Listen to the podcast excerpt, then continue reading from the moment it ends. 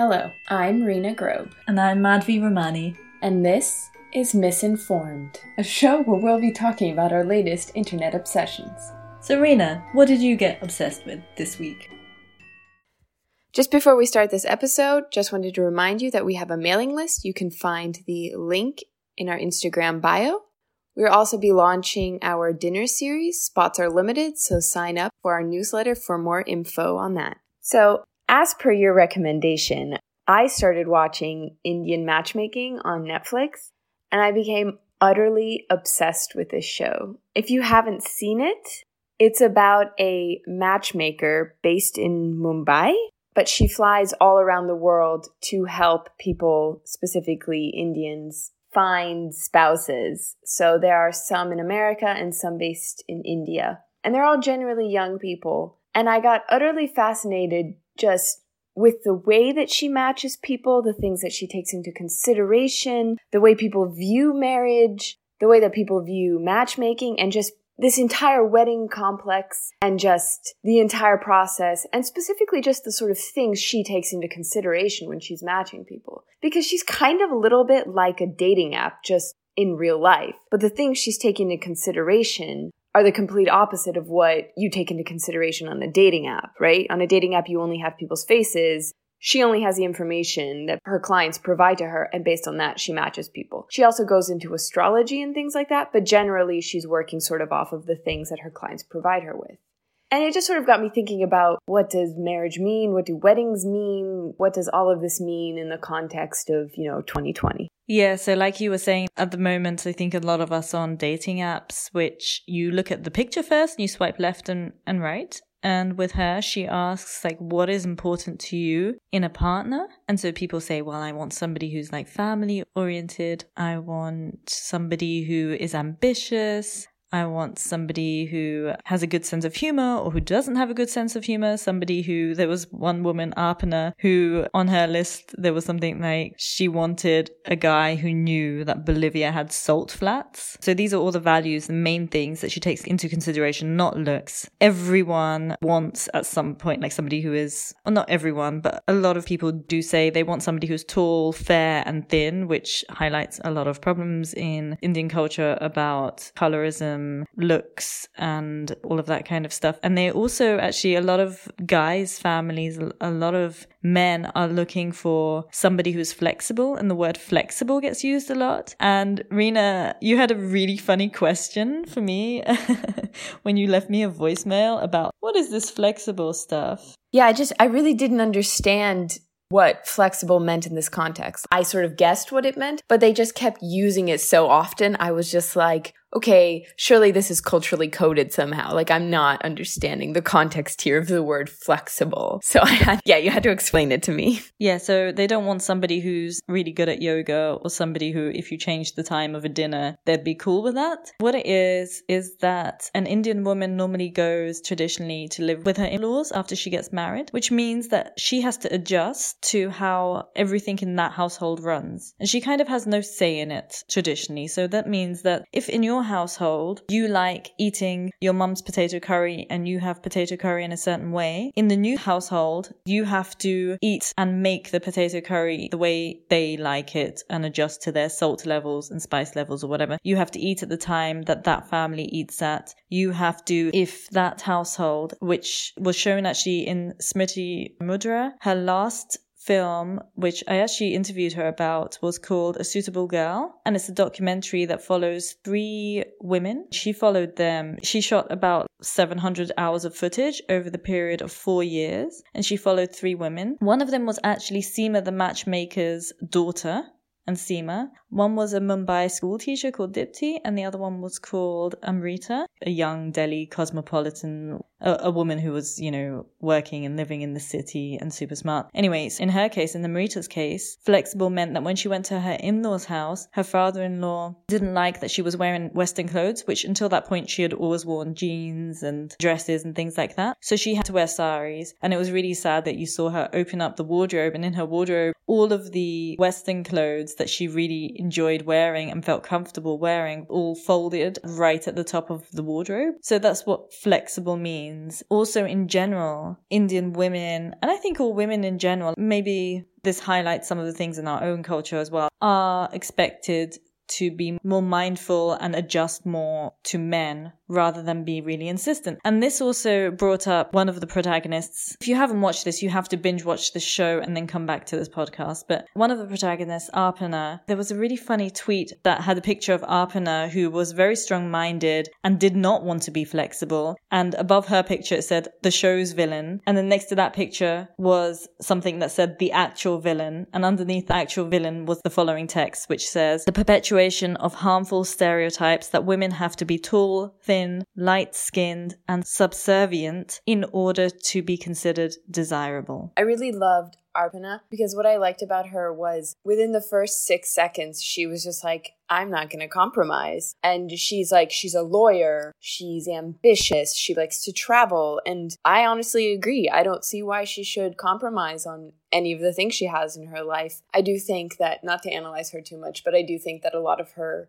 unwillingness to compromise comes from her childhood because if you know then you they go into her history with her mother and her father and her past and you're like oh i see where this comes from but i support her 100% she was great she's one of my favorite characters on the show and priya krishna who is a cookbook author she was also binge watching the tv show and i was like following along on her instagram before i had watched the show and she was bringing up all these things around like colorism and the unaddressed things in the show. And if you don't follow Priya on Instagram, go do it. Also buy her cookbook, Indianish, just a plug for Priya because I really like her. It's interesting that you liked her. My mom thought that she was rude, but then a German guy that I know, a straight cis man, said, I don't see why everyone doesn't like Aparna. I mean, she's very straightforward, and that's a good thing. So she might go really well with the German guy because the Germans are just dead on and very direct. And she's also very direct. And the Indians are not direct at all because there's a lot of societal niceties and stuff. And I remember when I first came to Germany, being British, the British are not direct at all. And then the Indians are really not direct at all because there's a lot of politeness. And then you come to Germany and then you get this directness, which I think is really good. And also the thing with Aparna, so her mother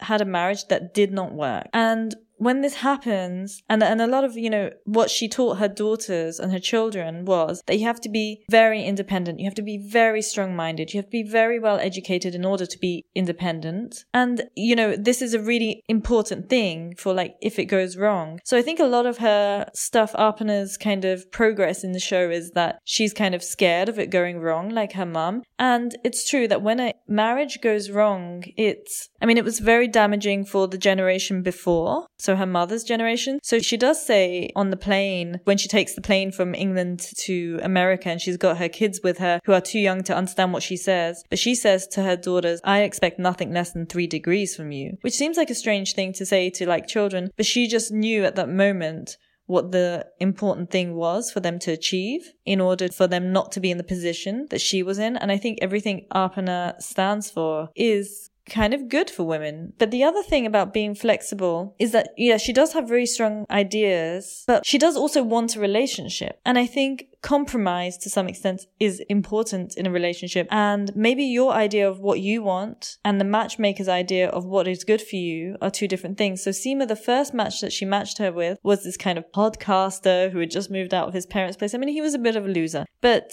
he was very relaxed and he was completely the opposite of her. So I could see why she had done that. She was understanding and empathetic. She did grasp something about those characters and be like, Aparna with her ambition and her standards would help pull this guy along and him with his relaxedness could help relax her. So I was like, oh, she's a genius, but that match didn't work out at all. And in fact, I was just looking at all of the matches, which ones worked out and which ones did not. Every single one did not work out, which is hilarious. She plugs herself as Mumbai's top matchmaker and all of the ones shown in the show did not work out, which is a real shame. And then also Smriti, who is the director, actually met her because she was looking for a partner in her 20s and she ended up marrying somebody that was not introduced by Seema either. And her first documentary shows Seema trying to set up her daughter with someone and arranging that match and her daughter has no interest. Like her, her daughter works for Ernst and Young or something in Mumbai and she's just not interested at all. I mean it's a good match and I think it, it will be a really good marriage actually those two. But her daughter says in the end that she will not make her children go through any sort of pressure to get married at all. You know which one about them not being together that I thought was really interesting? Akshay, the one who actually got engaged at the end, they're no longer together. And in the article, it said because he found out something about his to be wife's family that changed his mind. And I was like, what was it? I need to know. What happened that made you change your mind? I guess we'll never know, but I would really like to know. Rena, I know.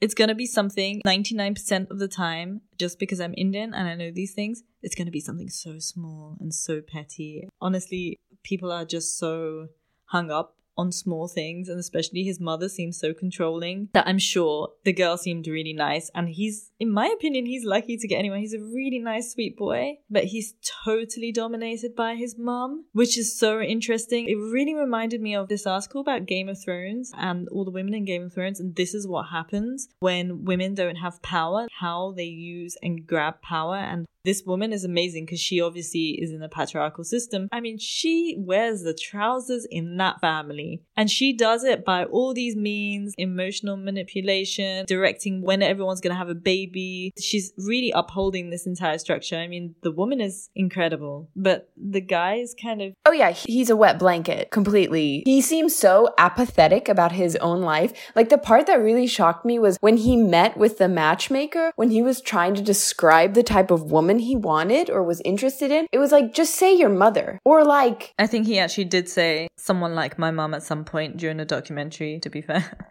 Yeah, so I guess just all of this got me thinking about marriage and just weddings in a more general sense. One of the things that automatically came to mind is I don't know if any of you have ever seen the movie 27 Dresses with Katherine Heigl. It's a very generic mid 2000s rom com about a woman who has been a bridesmaid 27 times, that she has 27 dresses. But one of the things that James Marsden's character says in the movie to her is, I think you want a wedding, not a marriage. And I always really thought about that because they are two very completely different things. And I guess what I was sort of thinking about coming out of watching Indian matchmaking is the fact that people describe marriage as an institution, but wedding as an industry. According to Vox, the wedding industry was worth 3 billion in a year in the US and globally it's worth 72 billion dollars. So it's this massive industry and I think it's so manipulative to young women and what I guess this week, what I was really thinking about a lot is I don't know about you, but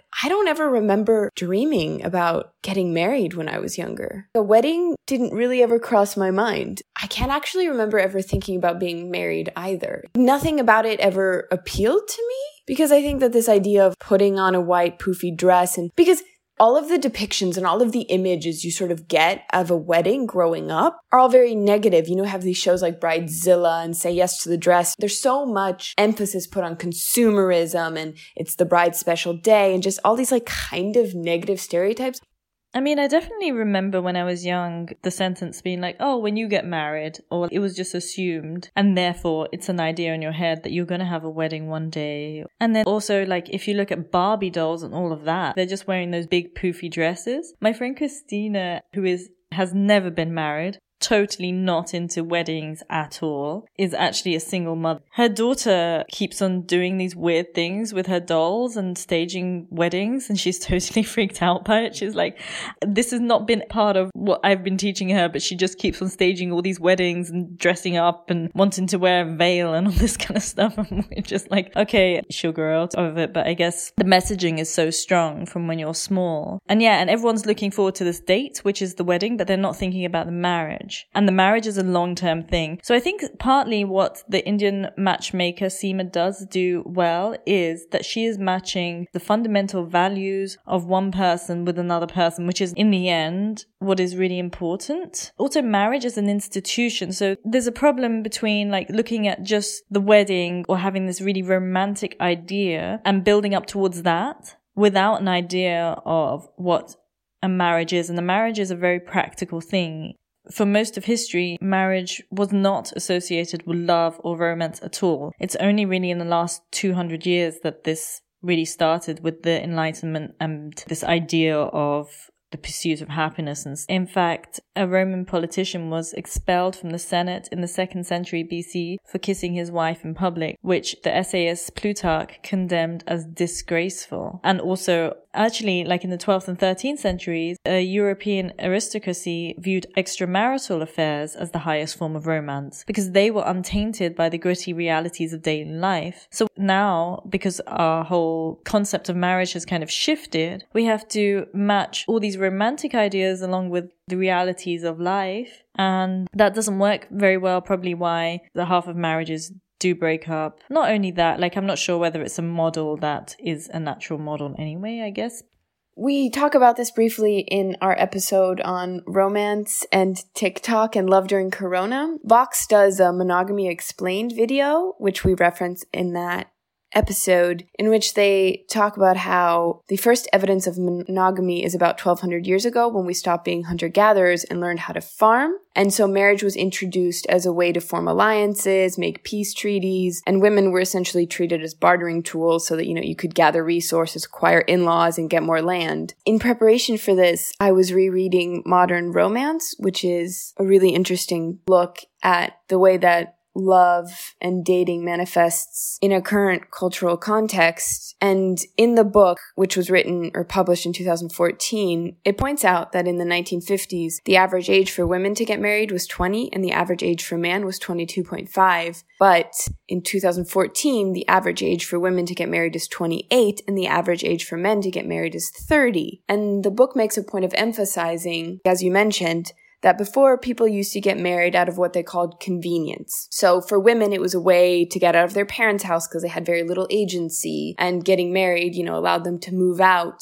Whereas then they would be under the control of their husbands, but hopefully, you know, they got to be adults. Whereas now we have what they call marriage of love. So we're getting married for love apparently. And along these lines, The Atlantic reports that only half of Americans above the age of 18 are married nowadays, when back in the 1960s it was 72% of them were married. And I actually kind of think that the fact that more people are getting divorced nowadays is a good thing. People are always like, oh, back in the good old days, people stayed together. Yeah, but women didn't have a lot of rights and agency. To me, a higher divorce rate means that women can leave shitty situations. Or not even necessarily shitty situations. They don't even have to be bad situations. You can just not be in love anymore, or you can be unhappy in a very non threatening, abusive way, and you can leave. And you can do that now. Our grandmothers well, actually, my grandmother's divorced, but it wasn't all that socially acceptable to do it, or they couldn't even do it. Also, I think this idea that if you get divorced, it means your marriage it wasn't successful is kind of silly because, you know, as someone coming from the theater industry, even the most successful show ends eventually doesn't mean the show wasn't successful. We are so conditioned to think in one particular way. And in the same Atlantic article, the author mentioned something interesting. She tells her friends that she and her significant other are thinking about getting married and that all her friends view it as her assessing whether or not the relationship is serious. And she sort of thinks about this idea that, oh, why in order for my relationship to be serious and worthy of being held to the same degree and standards that you would marriage? Why do we have to be married? Why is the fact that we love each other and are committed to each other not enough? She goes on to sort of cite a ruling by Justice Anthony Kennedy in which he writes that the idea of marriage offers hope of companionship and understanding. And I was sort of thinking back to our episode of loneliness and people sort of view marriage as an anecdote to loneliness potentially. And along these lines, just dropping references and things I watched left and right. But a while ago, I watched this BuzzFeed video, which was one of those things where like best friends try being married for 24 hours or like one of those silly videos. And while the video was really silly and a caricature of what marriage or a committed relationship actually is, he did say, Oh, it's nice to know that someone always has your back. You always have a team player. And thinking back to that, I was like, maybe people were getting married less and less and maybe people are maybe people are getting married not just because the people who are still getting married is it because of tradition or because we're scared of loneliness? Actually, I think a lot of people get married because of like it's a legal, legally binding contract. I don't think it's because of loneliness, really. I think stability is one thing stability, happiness, and support, and loyalty, and really nice things. And one of the things in the documentary that they showed was a little bit like when Harry met Sally. You know, these couples who were just sitting on the sofa and talking like they were obviously a lot older and they had had 40 years of marriage or whatever. And and they just looked completely comfortable with each other and had been through their lives together and grown together or whatever. I think also though that that format, if we're talking about the documentary, pointed to an ideal that is not always achieved. And it presented a picture, like when Harry met Sally, of this idea that is very hard to achieve and very seldom, but yet there's a disparity between how often we're shown that image of people who are happily married all the way until the end of their lives and people, you know, who do find that marriage is difficult and need to break up for whatever reason. Also, I think one other reason which folds into legality a bit is children. So if you have children in a marriage, and actually the word marriage is related to the Latin word matrimonium, which is derived from the word mother, so mater. And the purpose of marriage was originally the production of heirs. A woman was given as a piece of property, and all the property would pass down through these heirs. It's interesting that you say stability because in the Atlantic article, they surveyed some people, and one of the main reasons that people said they got married was stability. They talk about how research has shown that for children to lead a happy life, they don't necessarily need two parents, they just need stability. So, this idea of you need to get married for the kid is thrown out the window as long as you have stability. Also, just at some point reduces your probability of getting uh, cervical cancer and sexually transmitted diseases if you stick to one partner. Another great reason for marriage not getting syphilis unless you choose the wrong partner who has syphilis and then you're fine.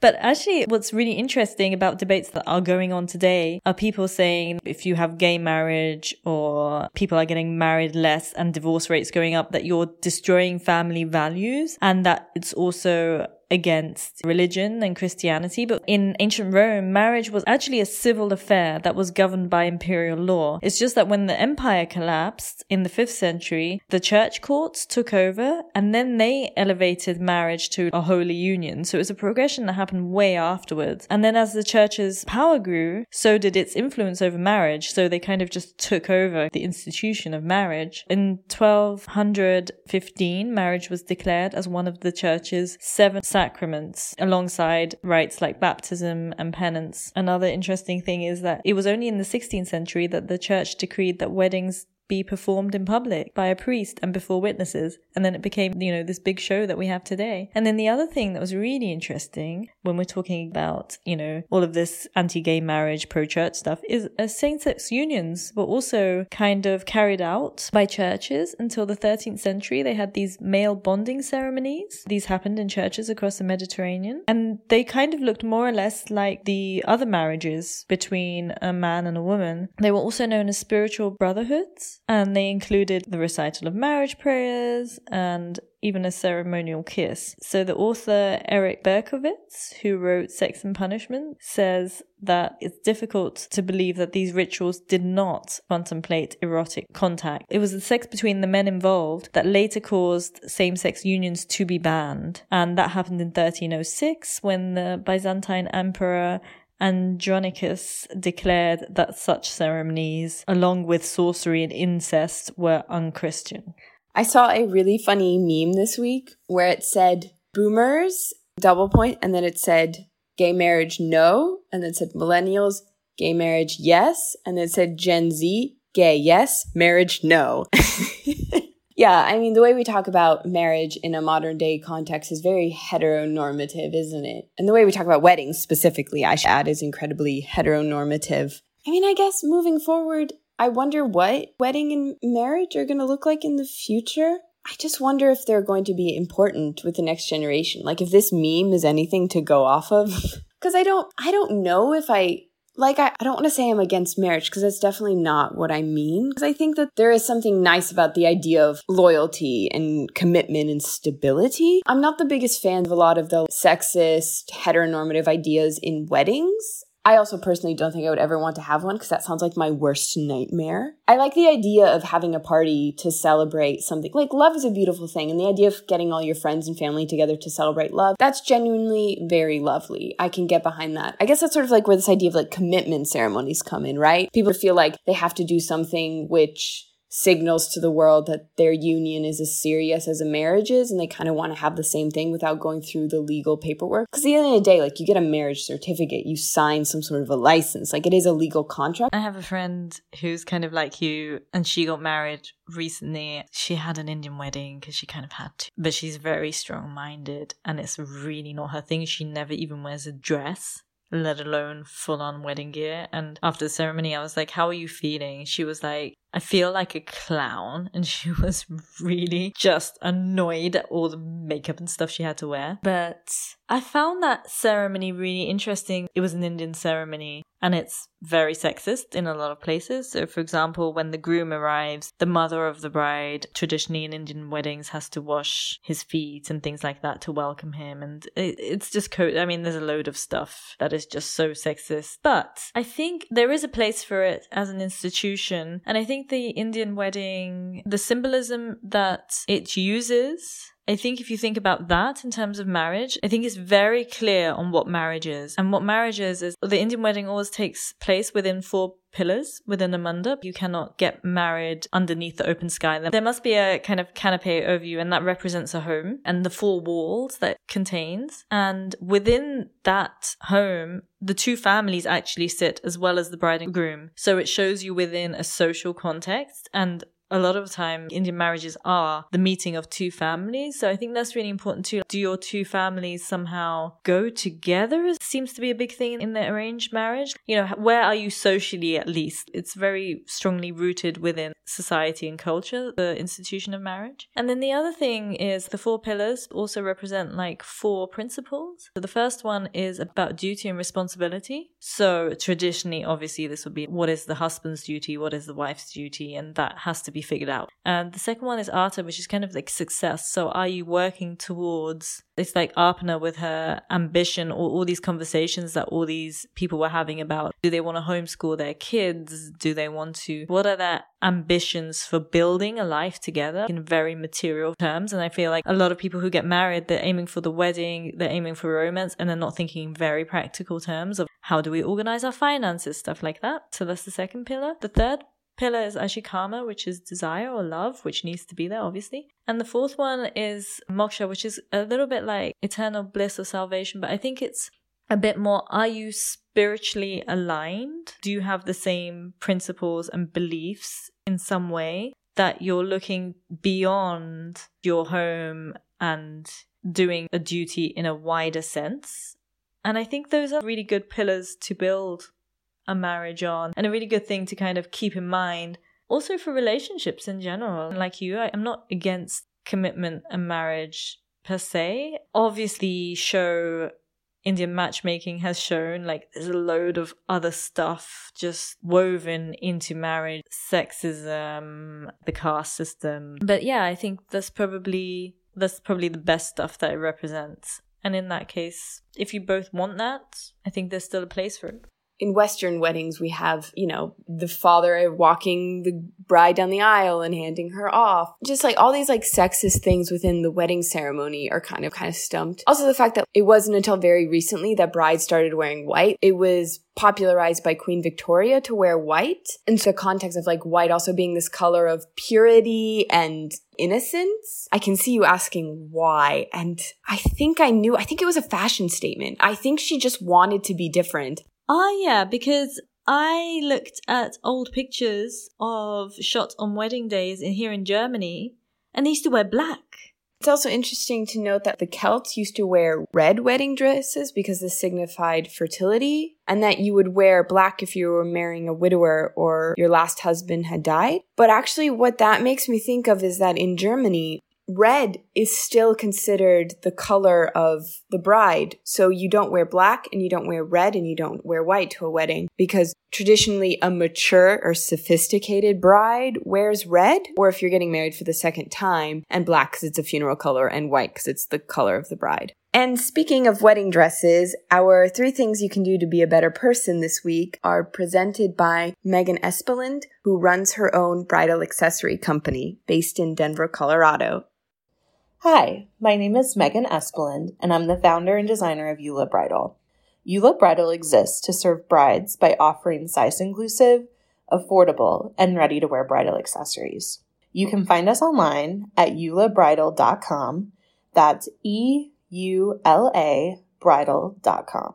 And here are the three things you can do this week to be a better spouse, partner, or significant other. I'll give a small disclaimer here. I've been married to my beautiful wife, Leanne, for a total of 11 months, so use this advice at your own risk. The first thing you can do when your partner's upset, ask them if they want to vent or if they want to problem solve. Being a good partner means respecting their answer to this question without judgment and adjusting to be an excellent listener if they just want to vent. Or if they do want to problem solve, it means listening and also engaging with them to help solve whatever problem they're having. The second thing you can do to be a better partner this week is realize a lot of you and your partner's poor behavior comes from unresolved childhood trauma. When you find yourself on the receiving end of your partner's harsh words, avoidance patterns, or just generally messy behavior, realize it's there, and I'm air quoting here, little self acting out. Sometimes, when I'm being awful, my wife will very gently ask if little Megan is with us, and it helps us both have compassion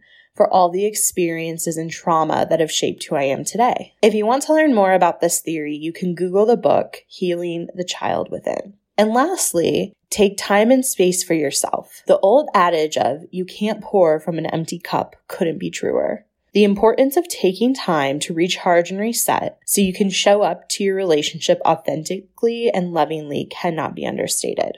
Thanks so much for having me on Misinformed. If you like this podcast, please subscribe and share it with your friends. And if you like, you can share your internet obsession with us. Tweet us and follow us on Instagram at the underscore misinformed or email us at misinformed.podcast at gmail.com. You can also subscribe to our newsletter. Find the link via our Instagram or our show note. We are an independent, nonprofit podcast.